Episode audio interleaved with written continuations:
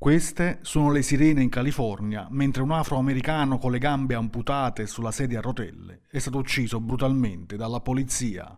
Queste ad alta velocità oggi 2 febbraio 2023, giorno 341 della guerra, anno terzo della pandemia, bentrovati da Giuseppe Manzo. Ad alta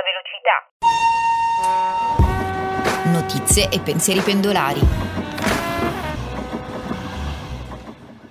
Oggi parliamo di istruzione, educazione e di parole. La rete Educazioni Alleanza, nata nel giugno 2020 durante la prima ondata di pandemia da Covid-19, promossa a 10 reti del civismo attivo del terzo settore del sindacato che si pongono l'obiettivo del contrasto alla povertà educativa e dalla promozione dei diritti delle bambine, dei bambini e degli e delle adolescenti in Italia. Ieri ha promosso un confronto sul vocabolario introdotto dal nuovo governo, in particolare su alcune parole chiave che sono emerse come tratto distintivo politico e valoriale dell'esecutivo guidato da Giorgia Meloni. Merito, natalità, autonomia differenziata, ma anche povertà minorile sono tutti temi entrati nel vocabolario di questo governo. Su queste parole che sembrano toccare più direttamente l'interesse e il destino di bambine, bambini e adolescenti, la rete Educazioni propone una possibile rilettura. In particolare si è discusso molto di merito nell'ambito della crescita di infanzia e adolescenza. Ascoltiamo allora il presidente dell'impresa sociale con i bambini,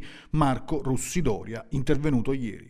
La parola latina meritum viene da merere e indica ciò che una persona riesce a ottenere in virtù delle sue capacità. Dunque le proprie capacità, ma le capacità eh, già all'inizio della vita sono, come sappiamo, fortemente condizionate o negativamente o positivamente, in maniere molto complesse. Bisogna, quando vi sono condizionamenti multistrato, multilivello, eh, complicati, che vi sia la possibilità di esprimere eh, nella misura adeguata possibile questa capacità, perché bisogna avere una capacità di guardare oltre quel momento e oltre alla situazione che ti tiene costretto. È una capacità che a Padurai chiamava capacità di aspirare. Ecco, se, se non c'è questa capacità, se non si costruisce progressivamente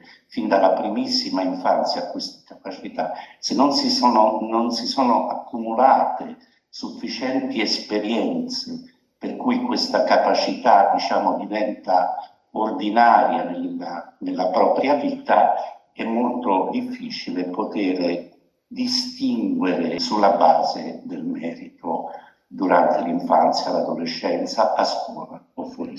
Questa puntata termina qui, vi ricordo dalle 12 notiziero GRS online con le 6 notizie di attualità dall'Italia e dal mondo. Siamo anche su Facebook, Twitter, Instagram e TikTok.